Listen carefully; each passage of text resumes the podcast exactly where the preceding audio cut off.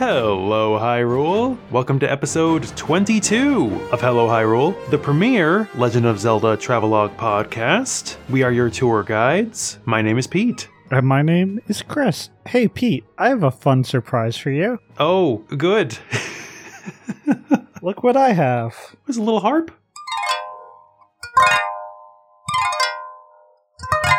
La la la la la la la la la Oh, la I. Oh no, this is. la la la la This. la It is. la it- la la la No, stop. la la la la la la This is only partly coming through. La la la la la la la la la. Wait a minute. Are you trying to do the one from the Lumpy Pumpkin? I am. It was a perfect rendition of Kina's song from the Lumpy Pumpkin. And if it didn't come through, that's on Discord's end. That's not because of any fault in my amazing performance. Chris, Chris, you are one of my best friends. I have to be completely honest with you. That was Sonic Poison. uh, it was a pretty unhinged way to start this recording session. Um, and hopefully it's all uphill from here. huh. Hey, Pete, what are we doing today? Today, uh, at long last, we are going on the Dragon Tour we've been talking about for the past few episodes. That means we're going to be uh, hitting the entire third arc of the game, hitting all three provinces back to back, and just hitting those story beats real good. Before we get too deep into it, because this is going to be another info packed recording session, I have a quick recap of the past two episodes. Yeah, go for it. So, in our last episode, we broke hearts, pottery, and pumpkins, all in the name of gratitude. we played some music, we learned about monster biology, and we discussed desperate bathroom scenarios. But more importantly, two episodes ago, we met and rescued the sky spirit Levias, who told us in order to find the pieces of the Triforce and save our crystallized friend, we need to learn the different parts of the Song of the Hero from the Three Dragons. And that set us off on the journey that we will be taking today. Song of the Hero. Chris, you know what the finished Song of the Hero sounds like. Did you like have an immediate guess the first time you played this game? I didn't know until the song actually played, Right on. and I had like a heavy emotional reaction when it did. I think it's nice. it's it's a great rendition. I don't know if we put it in the Silent Realm episode. We did not. Okay, good. We should definitely fit it in at the end of this episode. There will be a logical point to do it. But yeah, it's phenomenal. What what about you? Uh, you know what's weird? When I was going through my notes earlier today, uh, I had one note saying, definitely I know what this is. But then when it happened, I was surprised all over again. I don't know how that, ha- like, I don't know how much time was between point A and point B, but apparently I completely forgot what it was. I feel like we spend the next three chapters, let's say, building that song up. And when we get the individual pieces, it never sounds like what the end result is going to sound like. Yeah. So, like, even if you think you know and then you start getting those pieces of the song, I could see, like, your brain kind of turning that off and not thinking about it for a bit and then realizing it again. hmm Well, I mean, as we're going to see here during this episode, it's a lot shorter on paper, but when you're doing it, it's a little more stretched out than that. Yeah. Talking about things that are a little more stretched out, though, we are going to first head back to the sealed grounds as we were guided to uh, by Levias. I think that's optional, actually. Oh, you're right. Yeah, because you can. This is the only arc of the game where you can choose which of the three provinces you want to go to first. Yeah. So I think we talked about tackling them in the same order that you're kind of guided through the first two arcs of Farron, Eldin, Lanayru. Well, that was my assumption. Yeah, yeah, yeah. I think that's also just like from the least fun area to the most fun, also. So I think it'll just flow better. Actually, yeah. Now that you say it, mm-hmm. The first one's a real turd. I gotta say. It really is. Um, I'm looking forward to ripping the band aid off and getting past it. We're to start by heading back to the sealed grounds where we meet back up with Groose and the old lady. And I mean, it almost wastes zero time. Mhm. Groose tells us, uh oh, something's happening. We need to get out. There's like rumbling happening outside. I mean, you know what it is. You know what it is. Yeah. Groose isn't even surprised at this point. Oh, hey, Link. Oh, crap. He's out again. Yeah, and even though we've had like two full, very beefy episodes since the last imprisoned fight, I can't emphasize enough. In game time, this is like a half hour after, or like maybe an hour after the last imprisoned fight. It's insane. Not even. No, it's so short. It's so It's short the back time. to back. I mean, granted, you could do Lanayru and Eldin before doing this, so like it's not guaranteed that it's such a quick back to back fight. Fair. But but yeah, I this is the first one I went back to, and I remember being baffled. I mean, sim- if you're like us and you assume that you want to go in the same order, then yeah, it, it's definitely an extremely short amount of time between the two attacks. I don't think we need to spend too much time talking about the actual fight here. Maybe we could just highlight some of the differences. Oh, I, I can sum it up for you real quick. Big Boy's got like another appendage that he's grown, which seems like a big furry halo that it grows like along its back. Mm-hmm. Uh, which allows it to fly through the air. Yeah, so that happened specifically after the first time you smack the spike into its head. The first phase of the boss fight, this thing is darting up the hill upwards, like three times faster than he was previously, but generally the same move set walking on the ground. And like you said, once he grows this halo, he starts flying, but you could still use the Groosenator to smack him out of the air and onto the ground. Right. He'll land right in the uh, center of uh, right in the center of the hole, yeah. and you just run on down, bop the thing into his head. Uh, there is a cool moment, I think, in the third phase where he just starts hovering, Yep. and Groose is like, "Listen, listen, listen, hear me out. I'm gonna launch you onto that sucker's head." Heck yes, grip it and rip it. I'm ready. I'm complete. It's so cool. For me, this was the moment that Link and Groose become best friends. Yeah, for sure.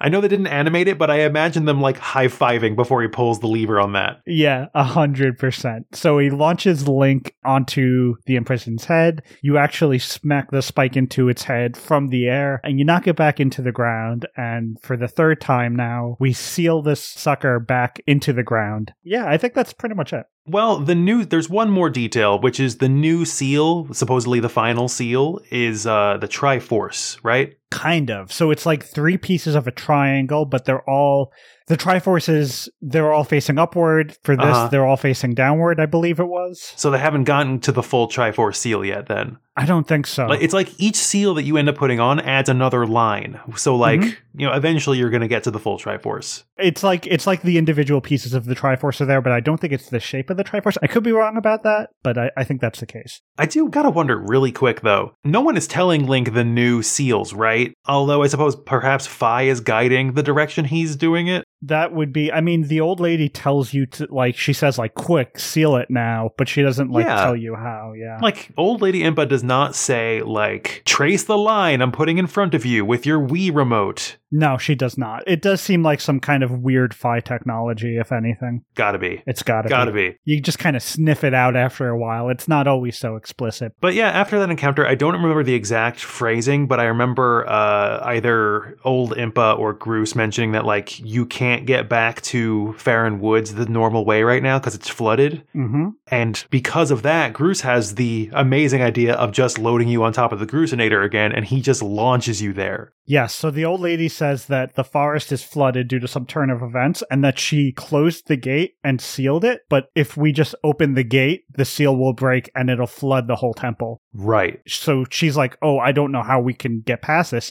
And Groose is like, Oh, I got you. And he just launches. He's clearly addicted to launching Link. You know, in another world, I would be concerned that this is kind of like the Dodoh origin story. oh no.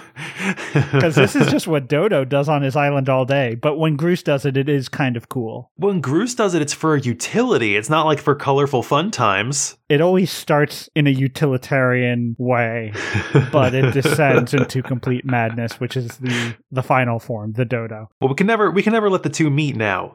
You realize that. um. So yeah, this is a job for the Groosenator, and he launches us into the flooded Farron Woods.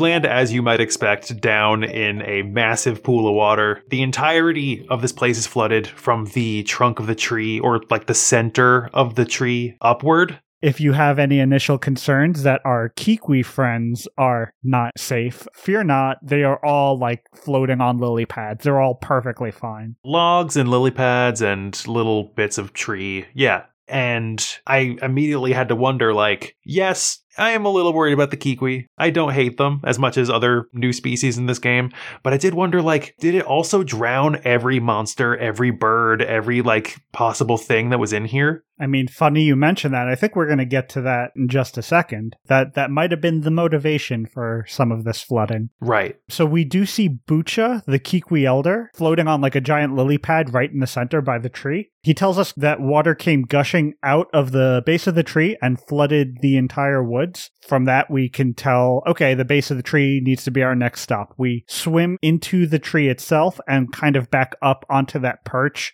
in the center of the great tree. Yeah, it's you have an easier time getting higher up in the tree because a lot of the interior is also flooded. Yeah, you just swim upwards. It's it's fairly simple and there's really like you said a second ago, not a lot of monsters now. Inside the tree, we meet the dragon Farron, who remembers us and says we look quite a bit stronger than the last time we met. Mm-hmm. This third act of the game is the first time I realized that we only met Farron out of the dragons, right? Yep. Right. So we're to meet the other two. I'm glad that Farron remembered us. We left an impression on. I mean, to be perfectly honest, she probably doesn't remember you all that much, considering she's still on her bent about prove, prove you're the hero. Oh, this is such a bummer. So Farron is, yes, Farron is my least favorite dragon after the stuff that happens in this interaction.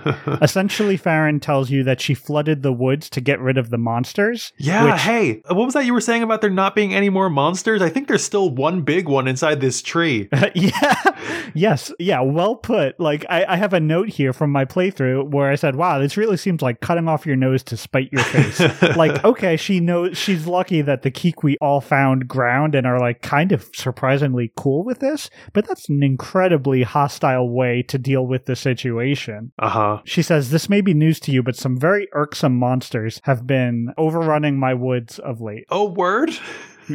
well, I decided that I've had enough. The easiest way to deal with the awful things was to flood the whole woods. Uh, she asks you at that point if you're up to the task of completing one last challenge before she teaches you the song of the hero. Come on, it's a bit of an emergency here. yeah. At what point do you put your foot down? Like, my girlfriend's been put in crystal. Can we speed this up, please? Uh, she says that she split the melody of the hero up into individual tad tones and split them up and divided them across the flooded Farron Woods. And she asks you to retrieve them. She says, Take this score and collect the rest of my musical friends. If you want a t- descriptor as to what these things are, anyone who's played Super Mario RPG, Uh, it's- it's Tadpole Pond. yeah. It's Melody Bay, rather. It's kind of the same idea, although they're called tad tones, so they are like tadpoles, but hmm music. Yeah, they're they're color coded. Um, they come in groups, and then the groups kind of map to different parts of the score that you're given. Any grouping of them you need to collect kind of quickly, otherwise the group resets. Chris, what are these? What are tad tones? I'm not putting a jingle. You're shaking your head. What are tad tones? I like I knew this was a question that we'd have to answer this episode, and I didn't even put the effort into thinking about it beforehand. I, I don't know. This is a we need to pad the last bit of this game out a little bit more. Uh, I, I, It, it kind of feels like so. I think a better implementation of some of this is in the more recent Super Mario 3D games. Every now and then, like you'll get a coin, like in Mario Galaxy, you get these coins uh-huh. that you see music notes kind of spread out after you get the coin and you collect them and it makes a fun little song and you have a time limit to get them. It's just like a quick little fun challenge that you can optionally do. Having this be, you know, a whole 15 minute segment where you have to collect every last one and you have to swim around to find them, I think kind of muddies it. it's brutally tedious. Yeah, it's not difficult. By no means is this difficult. And and I don't want us to like sit and complain too much about it. Especially on subsequent playthroughs, it's really not too bad. Yeah, there are worse things. It's more its placement towards the end of the game. You know what I mean? Yeah, this is like the slowest part of the game. What would have been cool is if they introduced this shortly after you gain the ability to swim, just so you can like get used to it, you know? Oh, sure. Yeah, this would have been a good way to learn how to dive and go around things Yeah. and whatnot. Now, there's two things during this uh, portion of the game that stood out to me. And that is through other times that you swim in this game, you can find oxygen bubbles. We've talked about this. You can find oxygen bubbles coming out of the ground. hmm Alternatively, there is a second kind of bubble you can find around here, which is like a purpley color that hurts you. I don't even remember that. Are they poison bubbles? Yeah, you got oxygen and noxygen, I guess. They didn't call it that, but Noxygen sounds like it could be a thing. It also sounds like a Crash Bandicoot enemy. actually, yeah. And oxygen. But if you breathe them in, you lose air or you get hurt. I don't remember because I avoided them all the time. But I was thinking about like, so there's just natural veins of oxygen and noxygen under Farron this whole time. And Yeah. like, I mean, Noxygen deserves a whole research study on its own. um, another thing similar to that train of thought is when when you gather an individual tad tone, yep. you get more air. That's the next thing I was going to point out. Yeah. Are you just consuming the oxygen that that tad tone had in its system? I don't know. Are you breathing them? Is, is your score in your lungs? Like, what's going on? No, the score is the the tablature that the dragon gave you. Wait, is it like a physical item that you have on you? Yeah, I, I would imagine I, you don't see one.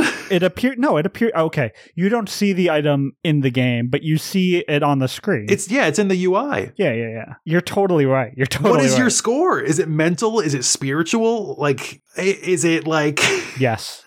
is it a tattoo on your arm that you're just gauging all these little, these little fish babies that you're breathing? Yes. It's the gate of time. It's the uh the score that connects the gate of time. Oh, You see it on the ex it's not. I mean it's not. It just looks it looks like similar iconography. oh, okay. You, you spooked me there for a second. Yeah, no, I saw you start to think way too much about what I said and I had to pump the brakes real quick. Uh, okay, but so the best that I can imagine is that when you gather a tad tone, you give them a smooch on the lips and you breathe in their air that way. Because otherwise, you're just ingesting an entire physical creature, and then it enters. Like I, I don't understand. Yeah, I mean if that's what helps you accept the weird reality of what's happening, then yes, you give the little tad tones a kiss and you suck in its air. It's similar to Kirby sharing health. Yeah, yeah, exactly. There are a few notable tad tones that I had noted down. There's one where you have to jump off the top of the tree, hit a uh, lily pad, flip it upside down, and there's a tad tone underneath it, a single tad tone. Right. That's probably like the hardest one I remember. yeah, because you. This is not a skydiving segment. It's just a straight pencil dive. Yeah, I mean, there's nothing terribly remarkable about any of this. You kind of just get through it. I have to ask, like, especially you know after the fact, what does this prove? To the dragon? Yeah. I mean, a hundred percent. Because you just slayed how many monsters? and that didn't do it, but you collect some of these tadpoles and that does it? I don't know. There's something going on here. Like she just wants to make sure that these babies are in your respiratory system. It feels spiteful to some extent. It feels like Farron wanted to be the hero, the goddess's hero. She's just like getting you to do more and more work because she knows that she has the ability to. I don't know. Halfway through collecting these, also, Bucha gives you dowsing abilities to find more tad tones. Uh huh. Why is Bucha able to do that? huh. Uh, there's so many questions. Like, what is the tad tone's relationship with Kikwi? What does dowsing mean to Kikwi? What does dowsing mean to anyone that's not Fi and Link? I don't know. We could get bogged down by all these questions, but I say we keep pushing forward unless you have anything else. Well, uh, actually, Chris, I do have just one last question. Mm, oh, no, no, no, no, no. What do tad tones taste like? How many times have I said gushers at this point? Quite a bit. Can these also taste like gushers? You know what? Since you, I was gonna let it go, but since you're asking, I'm gonna deny that request. Oh, no. You gotta broaden broaden your palate, Chris. Yeah. Okay, let me. I don't. I don't know. I don't really have a great. I don't have a. I. I am completely stumped. I could give you my answer uh, if that helps at all. Yeah, please. Okay, so this is a little obscure if you haven't tried this, but uh, this is something that I bought for my sister as a gift, like maybe a decade ago. They are champagne gummies. Okay, I remember you buying that. Yes. Yeah, the, she had like a big old tub of them. I don't think she liked them very much. I, they certainly look like them. That's actually not a bad uh, choice. I'm just afraid that the audience isn't going to be able to tell from us saying champagne gummy. I mean, I guess you could just assume they taste like champagne gummies. yeah, I mean, if you've, I mean, we got some kids in the audience. I get that. There's going to be a little bit of difficulty, but you know, I mean, I wouldn't rush out and buy them. I'll say that, but uh, I'd say that's pretty fair looking at them. Uh, uh, For what it's worth, for me to say gushers and you say no way, but then you land on champagne gummies, which is, let's be like, if I'm being generous, half a step removed from gushers, maybe is- at most. I'll grant you, it is definitely like the highbrow, you know, smug version of Gushers. Sure. Eh, candy's candy. There's no smugness. uh, all right, we get the rest of the tad tones, and we're gonna return into back into the tree and bring them back to the dragon. He teaches us the first part of the song, which I put in my notes at this point. This feels like if you bring your guitar to teach someone a song,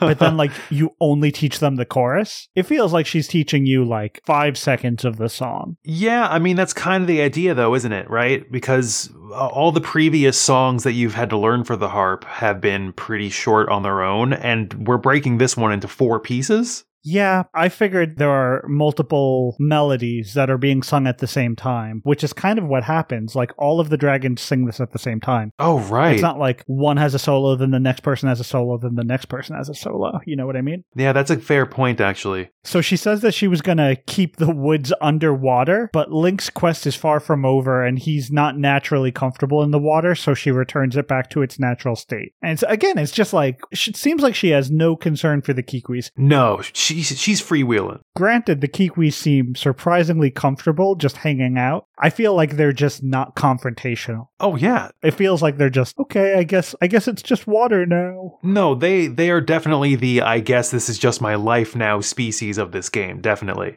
So she returns the Farron Woods back to its natural state, and we move on to our next destination. Do you have anything else about the Flood Farron Woods before we leave?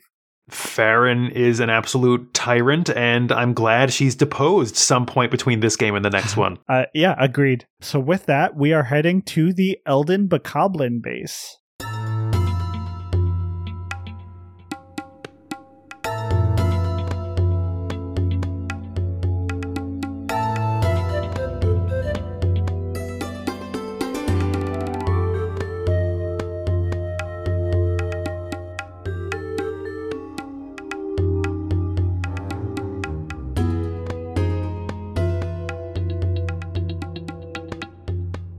Is that what it's called? Mhm. Huh. I didn't realize. Do you remember the cutscene that happens as you descend on uh, the Eldin volcano here? Only vaguely. Uh, I know that we start to descend down on Eldin, and instead of getting a choice on the map where to land, you have a cutscene where Link is descending downwards, and then there is like a massive blast of smoke or sand or something that blows him away. I don't remember if it actually shows that Eldin Volcano is erupting, but that is the reason. It does, yeah. The Eldin volcano erupts. It's great. and it throws Link off of his sailcloth, and uh, Link gets knocked unconscious, and he wakes up, captured by Bokoblin, without any of his gear, barred up in a holding cell outside of the Earth Temple. By sheer chance, all of this happened. That's great. Yeah, like this is the challenge i mean not to bear the lead this is the challenge you're going to be facing to go and get the next portion of the song Mhm. but it is not uh, presented to you as like i'm giving you another test because i don't trust you exactly. And that's exactly what we kind of needed, I think, in each of these areas. big time a natural challenge, not someone saying, Hey, I know you've been playing this game for 25 hours, but I still kind of don't think you have the chops. which is why I think this is a slightly better area. Uh, This area I have my gripes with as well, but I think this naturally feels a little bit better than Flooded Farron Woods. yeah imagine if farron like something else other than flooding because farron has control over that imagine if something else like a big ol' storm or like corruption of the woods or something you know so, something unnatural that you can tackle alone you know Yeah, for sure. It totally could have been. Uh, this is kind of similar to sections of both Wind Waker and Oracle of Ages. Uh, Wind Waker has the Forsaken Fortress, and Oracle of Ages has the Tokay section, which I believe you also have to navigate around with your items removed. Oh, that's right. Yeah, it's also kind of a stealth segment too, uh, where you're you're forced to sneak around with no equipment. You have something similar in Majora's Mask too, when you're uh, trying to get through the Deku Palace. Mm-hmm. Good point. So yeah, essentially, Plats the Mogma sneaks into our cell from underground and tells us he saw our items getting stolen by the Bokoblin. He was able to steal back our mogma mitts and give them to us, but everything else is in chests around the base. Yeah. Um, Kidnapped by Bokoblins, stuck in a cage. First off, why didn't you kill me? that was your biggest mistake. exactly. Second biggest mistake was putting all of my items in nice, plain to see blue chests that stand out from the rest of the environment instead of throwing them into lava to destroy all of it. Yeah, that would have been much more logical. Weird choices all around. Also, Plats doesn't get off scot free here. He saw where all of our items were. He actually marks each of them on the map and tells you, oh, your whip is over here, your sword is over here, Right. your claw shot's over here. But the only one he actually obtained for you was the one that the Mogma gave you earlier in the game, which is just like, I, I, hey, listen, better than nothing. I don't want to not be appreciative here. I mean, it got me out of the cage and I'm feeling just fine.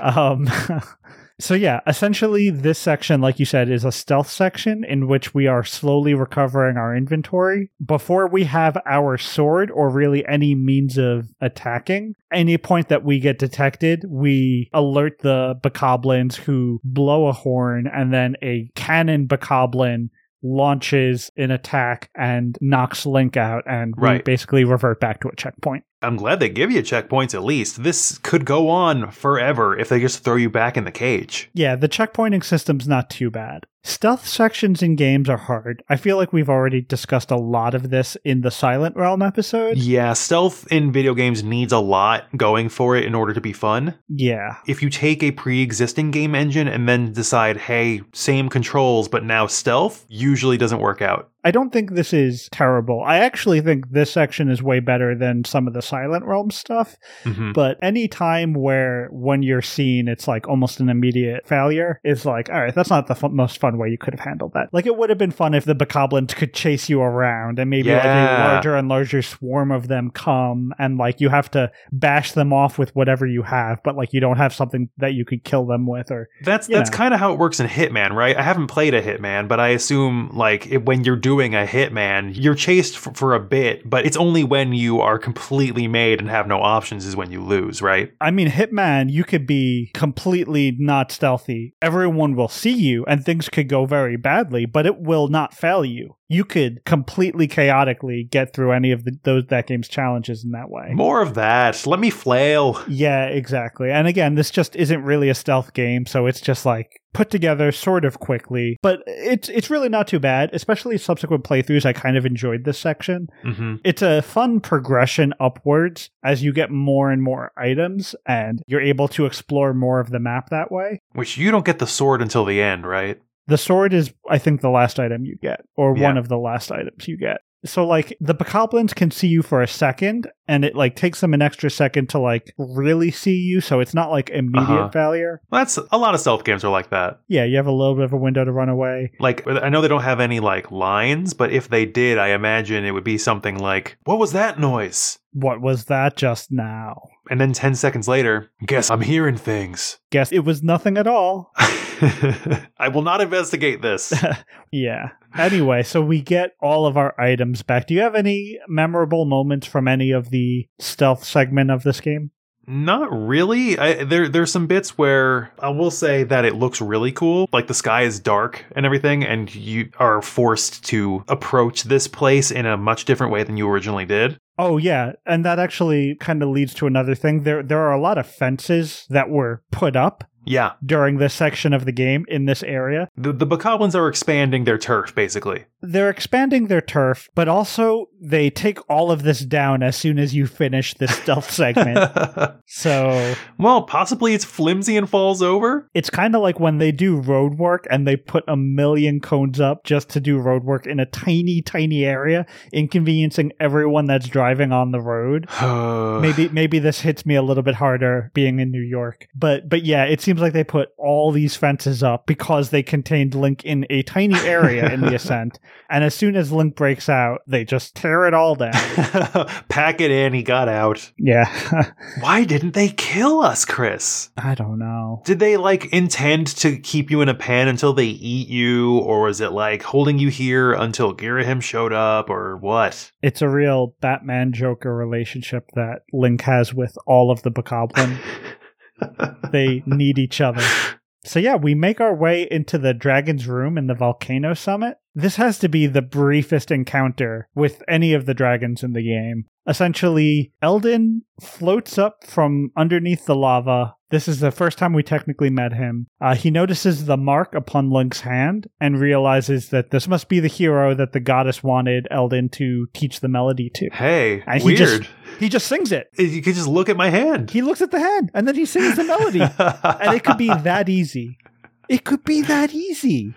It's not. He has no idea what's been going on outside. He doesn't know what you've done to get here. You have the glowy triangle on your hand. That's your stamp into the club. You don't need anything else. This is like my favorite interaction that Link has. Maybe not, but like yeah, I he does kind of when it's over, he does basically just say you should go now. I'm like, "Uh, all right, fair enough. Do we want to describe Eldin really quick? I mean, it's essentially just a fire version of Faron. It's more or less Fire Faron. It's got kind of a cool samurai looking robe on, Yeah. like a red one. It's a great design. his his big old chamber's pretty cool too. Yeah, yeah. It's uh, it looks like a room from the Earth Temple, but like a really well kept. Yeah, because all those places are connected. Like I'm telling you, like this place and those two dungeons were once the same facility. Eldin says something along the lines of, I'm afraid the fire everywhere is a result of an explosion of my power. I'm sorry about that. It'll return to normal soon. Oh, so he does know. Yeah, yeah, yeah. Too strong. And then it kind of just returns to normal. And they don't really say why he had an explosion of power. Like, I'm guessing I'm guessing he felt some strong emotion and then the volcano erupted, which is a cool idea that they spend zero time with. Could be. I mean, who knows? I mean, since we spend such little time with this dude, we have no idea. It, it could be like he literally has poor control of his strength, one for all style. Like he he has this strength that he doesn't have this great of a grasp on, and so even the lightest, the smallest thing, if he's not careful, he causes an eruption. Yeah, I don't know. I, I, I would be very curious to see more with these three dragons in a different game if they ever wanted to. I, I think that there's potential there, especially like Eldin here. And I actually really like the next one that we meet as well. So yeah, do you have anything else about the Eldin Bokoblin base before we move forward? Not really. I thought it was kind of a cool segment. They, it doesn't really belong in this game, but I liked it. Yeah, all things considered, it's not the worst part of Skyward Sword. So good job, Eldin Bokoblin base. So yeah, from there we're gonna make our way to Lanayru and dive down into the Lanayru Gorge.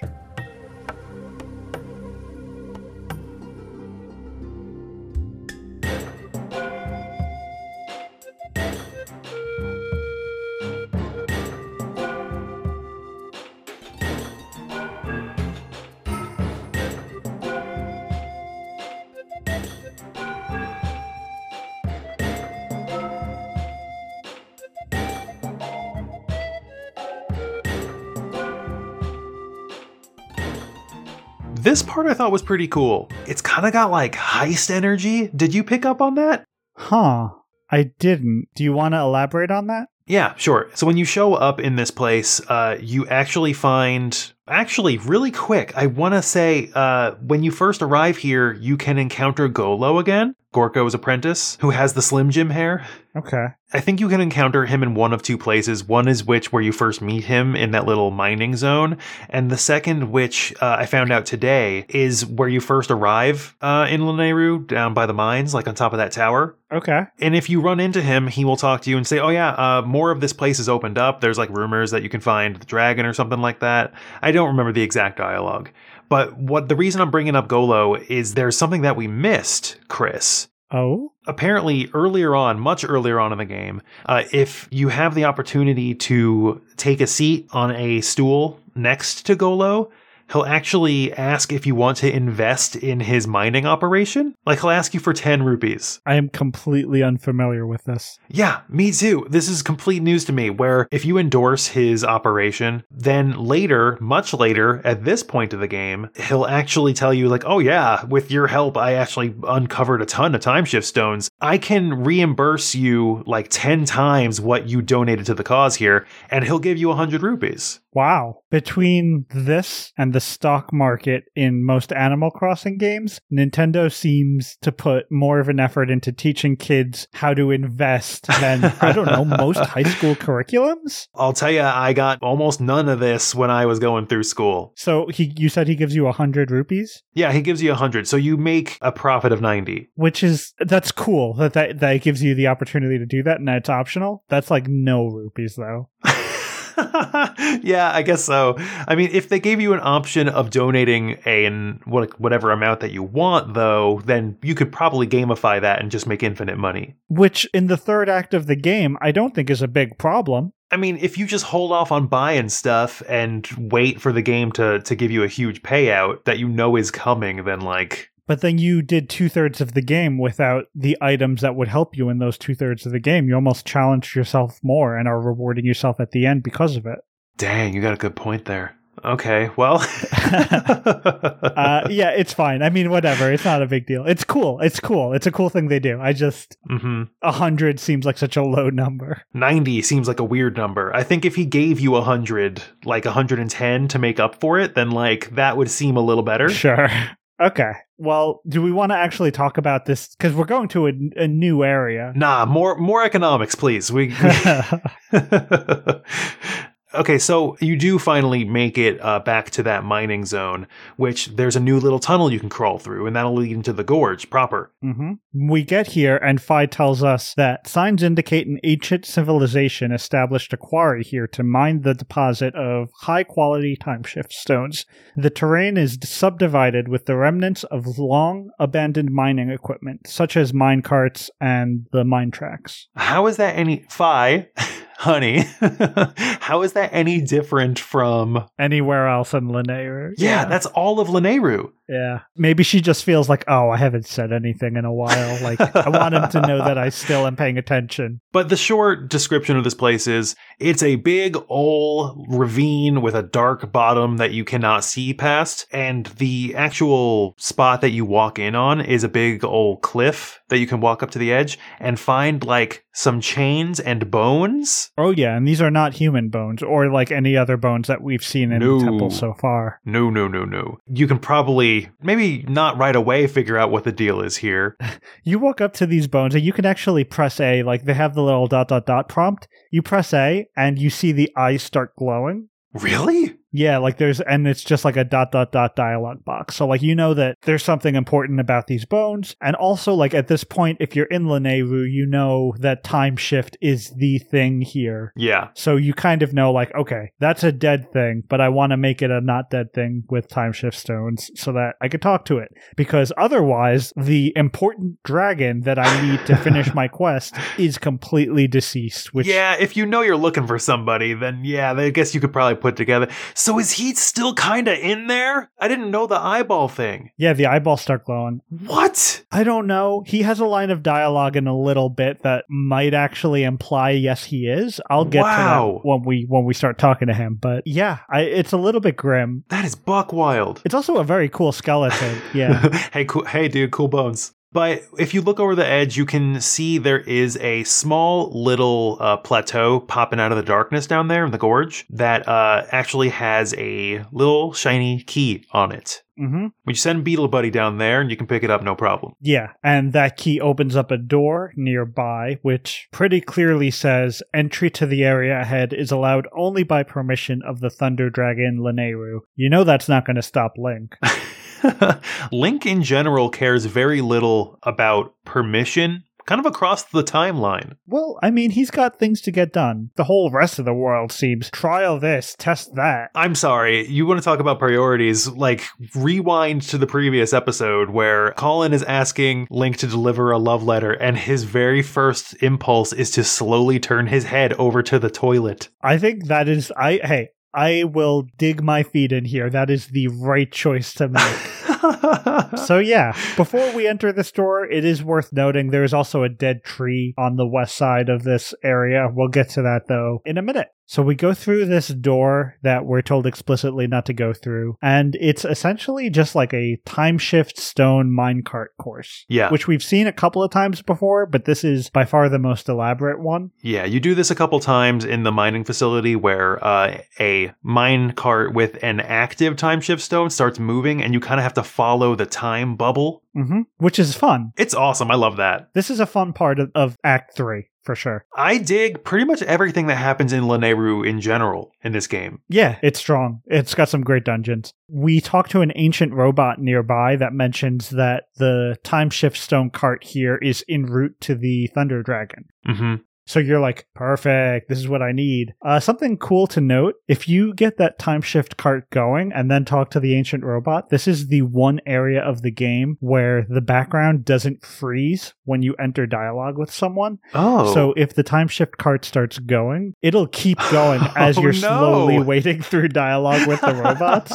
and you're just like, ah, ay, ay, ay, panic, ay, ay." panic. We're in panic Yeah. times. So so yeah, you're following the uh minecart through this sort of fun house of corridors. There are a bunch of enemy corridors. There's like a fun tunnel where platforms appear and disappear as the time shift stones move through the Ooh. cave. Gonna be honest, I, I wasn't super hype about this portion. I didn't I didn't mind it, but I think I got used to it. I like I probably failed it a few times and then I'd played it a few times knowing what to expect, so it wasn't so bad. Yeah, that's fair. But uh, my favorite part, though, or my I should say, my favorite parts, which are I think they're kind of back to back. You're going through this long earthen hallway that on either side has like these old defunct mechanical blade spinners of some kind. I assume like a security system. Oh yeah. Once they are in the time bubble, they activate again and start bouncing back and forth. It's not hard. I just think it's really cool. it is cool.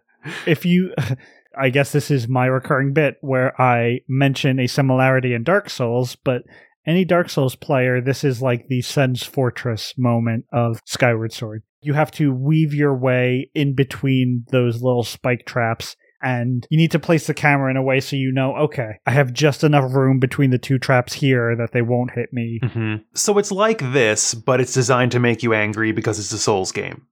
I mean, essentially, that's Sen's Fortress. It, it's also, that is like the trial area of that game. Oof. and it's it's pretty tough, but it's a it's a pretty good area. It's not too bad. I can think of no greater waste of my gaming time than to play something that will make me mad.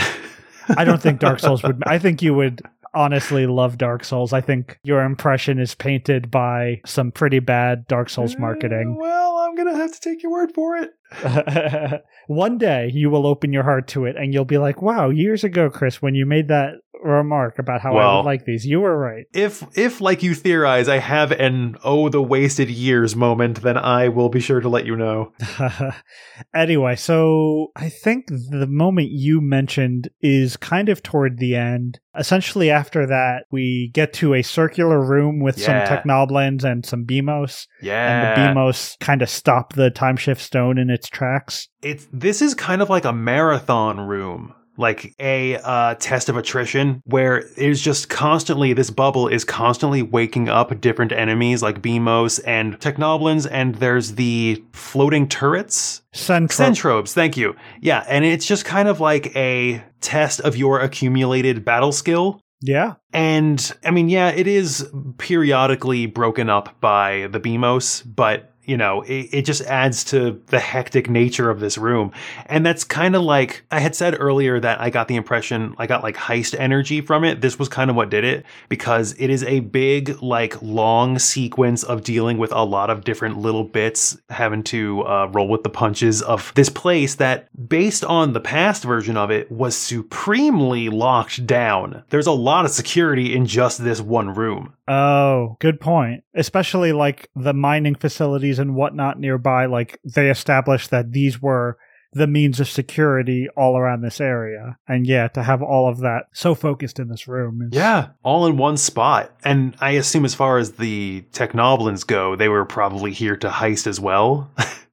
so we're all just panicking together and attacking each other. Yeah. They're back to life, like, oh no, what's going on? Where they're like, oh no. Yeah, I, I don't I don't think the Sentrobes and the Beamos are on the Technoblin side. No, but I mean, it would be cool if they could damage each other. That would be pretty cool if you could trick them to hurt each other, yeah. I like this from just, you know, stepping away from even the lore of it. This is a good accumulation of different masteries that you you've gained throughout the Mhm. game, right? So like the earlier section is very much about traversal and traversal while the time shift stones are moving, meaning you've got to kind of move quick. You've got to look at your surroundings quickly and act quick. And then this is like a battle room. So utilize your knowledge of enemy weaknesses and whatnot. it's an extremely good like gauntlet of all the stuff you've had to do in the game so far. Yeah, that's a good word for it. It's a gauntlet. Um, so after this room, essentially we get out back outside, and aside from some Deku On the way to the dragon, it's pretty much a clear shot. Oh yeah, that's um, compared to everything else, it's kind of a piece of cake.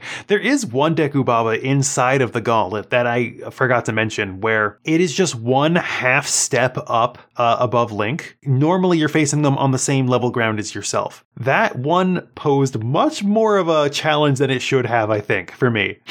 Yeah, agreed. I remember exactly the one you're talking about. So yeah, the time shift stone reaches its location, and the Master Thunder Dragon himself is revived. Uh, yet he is apparently very ill. Yeah, he he hacks and coughs a lot during his little uh, monologue. So he asks you your name and you tell him. Let's say you tell him Link. He says, That's not much of a name, is it? How about I add a model number? And then he appends LD16. So it would be LD Link 16. Okay, now we're getting corporate. I don't like this. I hear you. The numbers here, though, I believe they indicate this is the 16th Legend of Zelda game. Oh, So that's why he has the number 16 there. oh, I don't want to. I don't like the uh, in-world implications of this. Yeah, no, no, no. We're doing good on time, but we can't get hung up on that. We'll derail everything. Anyway, he tells you he's too ill to sing, and he feels some supreme shame considering the goddess herself entrusted him with this duty. He mentions that the robots were worried about him long ago, so they planted a seedling from the Tree of Life, Mhm. which is said to be able to cure any illness. So that is the dead tree that we saw over to the west. The Tree of Life, what is that? The Yggdra- Yggdrasil? Is that the Tree Oh, of Life? jeez. Uh, like a, a literal the tree of life? I kind of figured that, like, this was just the tree of life in the area. Like, this is one that they had. Yeah, it's North mythology. Yggdrasil, the world tree is what I'm thinking of. Okay. Right. I mean, Yggdrasil in particular is used in, I think, almost every video game. Yeah, in a lot of them. But I'm not so sure that this is a one of a kind tree. I mean, at this time of the game, I do think that this might be the last one left. To say Tree of Life just feels like a special thing, you know? It feels like, oh, oh, those just exist? I don't know. I mean, who knows? The the original world that once was back here has been torched, so who knows how many there were back then, you know? Fair enough. Yeah, so we go over to this dead tree, we hit a time shift stone nearby, and it brings it back to a past state, and we're able to pull out the life tree seedling from the ground. A robot nearby will yell at us, but we tell it, listen, we have a plan, we have a plan. Now, would you would you accept that if if you were here guarding this tree and tending to it? It's a, an important tree, possibly the last in existence, and then some dude just walks up and plucks it out, and he says, "Don't worry about it." Especially because this is back in time, so it's not like this robot has the knowledge that it has been unsuccessful in trying to grow for such a long period Yeah. of time. This robot, it probably just planted that. and you just pull it out of the ground and you say, later, dude. this is mine. Yeah. Uh, so, yeah, we're going to take this to the sealed temple and we're going to talk to Groose. There is a bit of optional dialogue that can happen anytime after the second imprison fight, where Groose is in the temple and he can say, You know, I love this temple, but I wish that there was a tree here. It would really spruce the place up. Uh huh. I think that was if you if you saw this dialogue, that was supposed to kind of implant this idea in your mind for when this point comes along. Boy, oh boy, I sure wish there was a tree here. So you bring him this seedling. He says, "Oh, that's an impressive seedling, but it's going to take basically forever for it to grow into a full tree." I mean, come on. Like like the gate of time's there. You know what the gate of time does just as well as I do. I, they they really hit you over the head with this one. Like it, it's it's hard to get more apparent than this. right, but for some reason it still goes over his head. I mean, hey, points to Groose though for also having botany skills. It turns out. Kind of. I guess he Well, kind botany of. knowledge. I'll give him. I'll grant him that. knowledge. There you go. Okay. So we jump to the past, and Impa mentions in the past how she imagines it would please Zelda greatly to see a great tree welcoming her when she wakes back up from her slumber. So her too. So you go in the present and in the past. Boy, sure would be great if there is a tree here. They Oh, really well. don't. Yeah, they really don't want you to get lost here. uh, you, you plant the seedling in the room where Groose was in the present day, and then you travel back to present day. And Groose has this dialogue about how he's like, Hey, now this is a tree I could look at all day. This is a symbol for the temple. And every time I stare at it, my jaw hangs open and I get this weird, happy feeling. Listen, I'm glad that we are doing good with time because we need to pick this apart. What happened? We, okay, we went to the past, we planted this tree. Did Groose ever not see this tree? oh, time shenanigans. Oh yeah, boy. this is time stuff. This is like, did this tree just spring to life? Because Groose certainly doesn't make any mention like that. Groose is acting like the tree's always been here. Okay, I'm okay with that. If that's the case. I think that has to be the case, right? We we've changed time because in the past now this tree started growing. So I guess we're in a new timeline now where this tree would have had to be here the whole time. Oh, we've already made an offshoot. A whole new series of games just based on this. Everyone thinks that Ocarina is where the games branch, but we created a new branch here. There's the timeline where the tree doesn't exist and the timeline where the tree does exist. For the comparative amount of time travel you do in this game, you just go berserk with the amount of changes you make in the world. Mm-hmm. And in the other timeline that we make, I guess the idea is that Demise just devours the world, right? Spoiler gates are down, by the way. I don't care. We can't anymore. There's like two episodes left. What's I mean we've we've said the name. What is there to yeah, hide? yeah, yeah, yeah. But but we're not going to focus on that timeline. We're going to focus on the timeline where the tree does exist. It's got a rock and fruit on it, just one, but it looks real good. Yeah, you would think that they would have maybe developed a few of those life fruits and then just have one knocked down at a time or something. Unless it only makes this is one of those, you know, fantasy trees that makes one single fruit in its entire lifetime. You know what I mean? I guess, but there's no dialogue to imply that. It's just Yeah. weird that there's this big healthy tree with just one thing. Wait a minute. Wait, Chris, what if the fruit is how Impa has stayed alive this whole time? Oh, I kind of like that. Yeah. Like that is how she lived thousands of years because there's no other great explanation. Yeah. Well, okay. So after the previous episode that we recorded, I did remember that there's all of those Sheikah sages or monks that you can find in all of the little puzzle temples. Mhm. And like they are basically mummified and lived seemingly longer than Impa did. Who knows? But I'd say maybe this assisted in that. I don't know. I mean, she could have stayed alive in mummy form, but the fruit helped her stay as a person. I kind of like that idea. It's a shame she doesn't kind of mention that, uh, but I think that's a good reason. I mean, she ages, but again, that's thousands of years. Like, One one more little detail about the fruit before we move on. Do you also get the impression that by the look of it, this fruit would make a banger of a smoothie? oh yeah, You see the colors in that thing? It's going to be great. hmm yeah. This is a healthy looking uh, fruit. So yeah, we're gonna smack ourselves into the tree, get the fruit to drop off, and then Link picks up the uh, fruit, puts it in his inventory, and we head back to the gorge. I'm surprised this isn't a scrapper moment. I don't think it's supposed to be that heavy though. It's just a fruit, right? It's a big It's one. but- huge. He carries it like a barrel when he has it out. Yeah, that's true. Uh, he lunges the fruit into the dragon's mouth. It looks like an Olympic sport. like, he, yep, he does a caber toss. yeah, he exactly. And the dragon just immediately revived. It screams "Zinga Dinga." Uh, which- I'm sure the localization team had a bit of fun there. I think it was zing a ding ding. I think. Oh, is it "Zinga Ding Ding"? I think so. "Zinga Ding Ding" makes a little more sense than "Zinga Dinga," but it's like, Zinga ding. Yeah, he's a fan of the Big Bang Theory. oh, is that? Okay. This is the line I mentioned earlier when you first brought up the dragon skeleton. Lanayru says, Just because I have eternal life doesn't mean I can't get mighty sick, Bud, you were dead. You were dead. That was your skeleton. Pretty significantly sick. Like, okay, your eyes were glowing, but let's not pretend that was living. What what if it was like a Stalfos disease though? Like Stalfos are alive skeletons, and so was he. Stalfos are running around attacking you. He was laying on the ground lifeless. It was an advanced case. What do you Uh, want? I don't know. I don't know. That's a stretch. Uh, he says, Thanks to you, boy, this old dragon will keep on charging a while yet. And he performs his rendition of the song of the hero for Link. Again, as soon as he's able to, he just performs the song. He also mentions at this point that you should come back at a later time because he wants to repay you, but he needs a little bit of time to get it ready. Yeah, I I mean we can just talk about what that is though, right? Sure. We we alluded to it in like maybe 10 episodes ago. It's a boss rush. Yeah, so he basically says he has these challenges for you if you want to gain new treasures. He has two challenges. One of them is you can redo all the Silent Realms, which Oh no. you might be thinking, what kind of sicko wants to redo Silent Realms? Well, there are things like Dusk Relics, which are crafting materials that you could have completely missed on your first pass. So Uh-huh. this allows you to collect those and beat your all time if you want. oh, they time you on the Silent Realms too? hmm Ugh.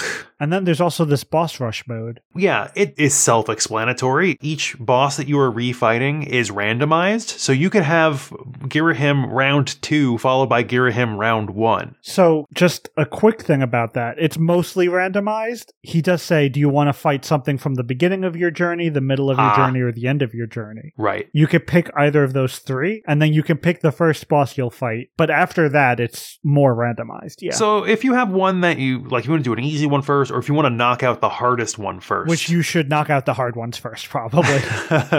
you know it's pretty wild? It's only the bosses that you have fought already. So you're not going to fight Demise or Girahim's final form. But if you play hero mode, he actually has a bit of dialogue saying, oh, well, you can actually fight bosses that you'll see in the future as well. That's buck wild. So the element of Lanayru the whole time has been time. That seems obvious in retrospect. Yeah, yeah. You know what'd be crazy is if like they did like a Kingdom Hearts and they let you fight a boss from a future game. Wait, Kingdom Hearts does that? Oh yeah, uh, every Kingdom Hearts game has at least one boss fight. Like it's usually a secret, extremely hard boss fight where you're gonna fight something from either the immediate next game or you know the one after that. Really? Did they have something from Kingdom Hearts 3 in one of the games before that? Oh, that's that's the tough one. I don't quite remember if you fight something from three. Okay. You fight something from two in one. You fight something from uh, Birth by Sleep in two. That's cool. Yeah. That's cool. I didn't know that about that. That's interesting. Yeah. Do you want to talk about some of the rewards we get here? Well, I mean, each round you have the option of cashing out with your current reward. Mhm. Uh, I know that after a while you get a heart piece. Four rounds in, you get a heart piece. Yes. And then after that point, I mean, if you beat all of it, then you can get the Hylian shield. If you beat eight rounds, you get the absurdly sturdy shield, which is the Hylian shield. But there are still four rounds you can keep going on. Oh, so you can bail after that point. You can bail after that point. Jeez, I mean, I would just bail. Yeah. I mean, I, I only cashed in. I only went in there for the shield.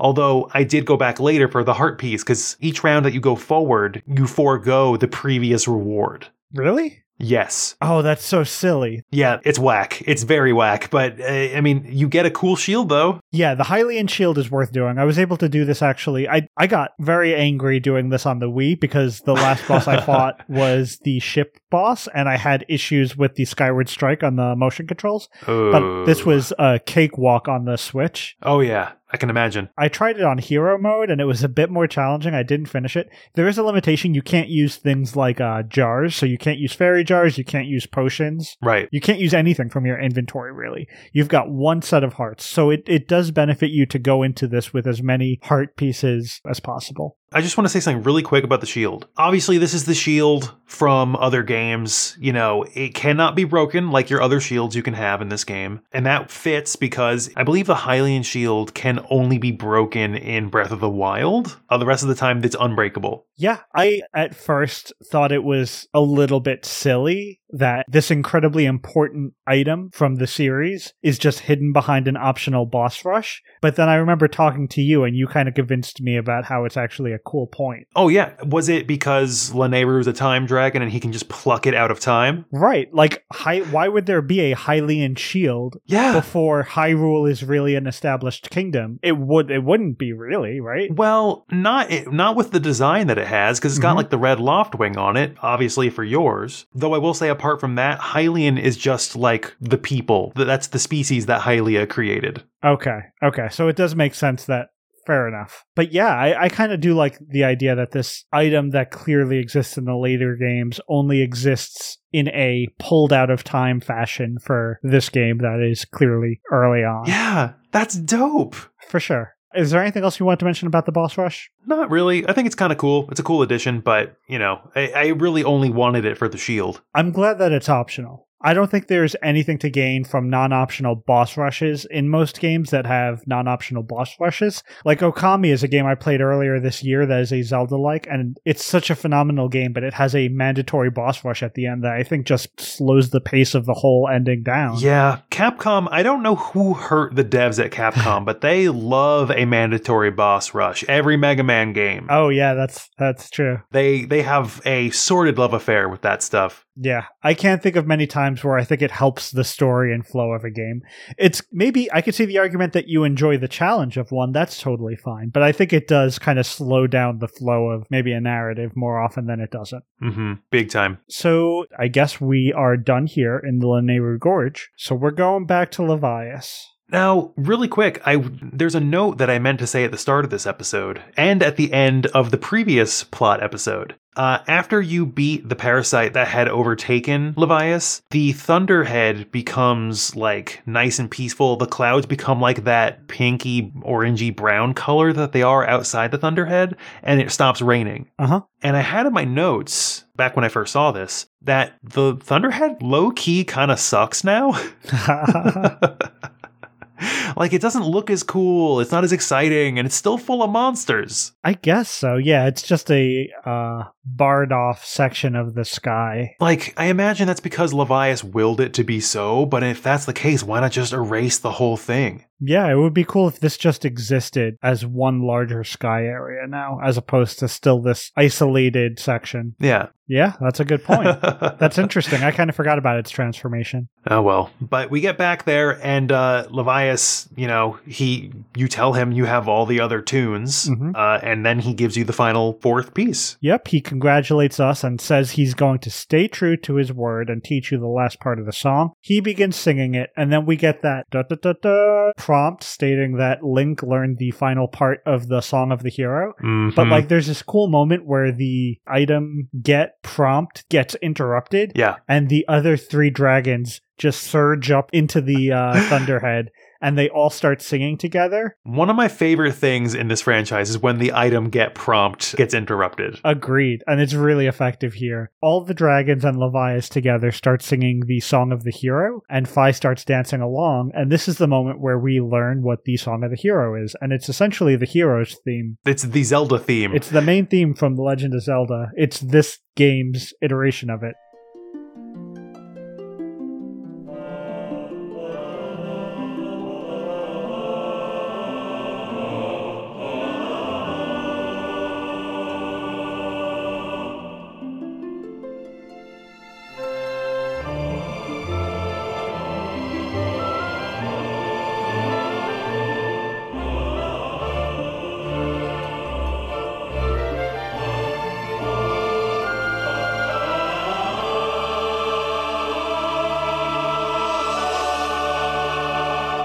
And it's just beautiful. It, it's really, it's really a great moment. It feels victorious, which like you finally finished the last major stretch of yeah. this game for the most part. There's still another dungeon and some boss fights, but It's not much left. I mean, there is still the last Silent Realm. ugh, but we already talked about that, so we're safe. Yeah, so just to be clear, Fi, after doing her fun little dance, tells us that she has determined there is a trial gate somewhere in the sky. I don't think she specifically says Skyloft, but she lets you dowse for it, and it brings you to Skyloft. I mean, it's pretty safe to assume it's going to be Skyloft. It's like the only place that hasn't had one yet, yeah. Yeah, where's it going to be? The Bamboo Grove? The Lumpy Pumpkin? Actually, put it in the Lumpy Pumpkin. Put it on Fun Fun Island. Let Oh, let those no. guardians go hog wild on Dodoh.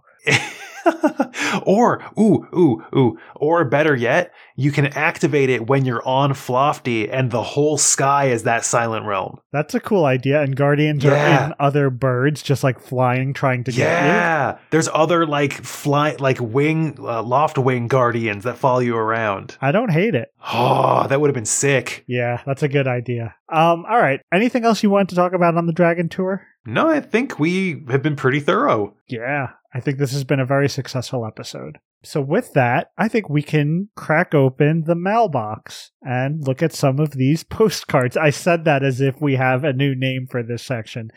We're going to read the postcards. So we got one new postcard, which by the way, if you want to send us postcards, you can send us an email over at hyrulepod at gmail.com, or you can drop us a rating and review over on Apple Podcasts. Yep. This episode, we have an email from Krisk. It says, Hello, hello, Hyrule. I was thinking instead of the past world being transported to the present world, Link would be transported to their world. Now, I'm cutting in here uh, to Krisk's email. I believe that they are uh, referring to the effect of time shift stones. Okay. Uh, this is why most of the ancient robots never noticed the giant bubble around them. To them, nothing had changed. In Skipper's case, I think he noticed how Link disappeared whenever he went outside a certain radius and deduced that he was being time shifted. Let me know what you think. This is actually really solid because there's never a moment where something within the time shift bubble looks outside of the time shift bubble and is filled with existential dread as it realizes what has gone on in the area around them. So I think that Chris is onto something here. I do think that there is some sort of continuity, right? Because I had described where if you knock a time shifted Bokoblin out of the bubble, they turn to bones, but if you then return the bubble on top of those bones, then they resume doing what they were doing, including if they were mid death. Yes. Yes, which I've seen in action since you've mentioned it, and it is a cool effect. Yeah. I guess, yeah. So considering that, let's say we had Bokoblin A and Bokoblin B in the time shift area, and Bokoblin B goes flying outside of the time shift area and turns to bones. Uh huh. What is that to Bokoblin A? Do, has Bokoblin B just turned into a skeleton out of nowhere? Oh, that's an interesting question. Adding two factors to this makes that even harder to answer, I think. yeah, I think Krisk is actually on to something pretty cool here, and I can get behind it. I don't think that they ever explain it enough to disprove this. Yeah, I think I agree. Yeah, uh, there's multiple theories that, with the lack of info, could equally be true. I think either way, all three of us can agree that Skipper is probably the saddest part of this game. Yes. poor poor guy. I miss Skipper. Well, actually, it's funny. When I first returned during this arc of the game to Lanayru, I landed down on the docks by accident, and I went to go talk to Skipper, and he actually directed me in the correct direction. Oh, he had dialogue to go to the gorge? Yeah, he's a helpful little guy. Huh, that's good. But yeah, so thank you so much, Chris, for sending us an email. Anyone else, as I said, you can send us a postcard either to Gmail or through Apple Podcasts, which would help more people like yourself find this show. And yeah, if you have ever have any comments about things that we mention on the show, or if you have an ask as to what something might taste like that we haven't covered, we love hearing that stuff. Oh yeah, So send that stuff our way. We love reading it. yeah. It's it's it's uh, one of the more rewarding parts of the show, I think. Yeah, it's a lot of fun. But anyway, Chris, do you want to let folks know where else they can reach out to us? Yeah, we are all over social media. And by all over social media, I mean maybe on two or three social media apps. Those apps are Twitter at Hyrule Pod, Instagram at Hyrule Pod, which is severely out of date. I promise I will get back to that eventually. and Tumblr at Hyrule Pod. Before we sign out, though, I know you've got something coming up. Did you want to plug? Oh, that's right. Uh, I mean, this episode's going to be coming out like a couple weeks after the fact, but uh, recently I guested on the Spelunkers podcast for their sub series called Gotta Rank 'em All. In which they uh, have a guest on each week and progressively create the world's most arbitrary ranking list of every Pokemon. It's an amazing premise. And as soon as I heard about it, I knew that you would be a great guest for this show. It's the first place I've ever guested. It was a lot of fun. They're a lot of fun. They're the ones who I did the Okami deep dive with earlier this year. And the two hosts for Gotta Rank 'em All, Chris and Ryan, are swell guys. There were a couple of very fun dudes. Yeah, and I mean, you can't go wrong ranking Pokemon, right? I feel like a lot of our audience has to have some affinity for those games. I know I do. Hey, I should give a quick spoiler here. I made a very strong case for a couple of Pokemon. I feel like I made a, a good impact on that show.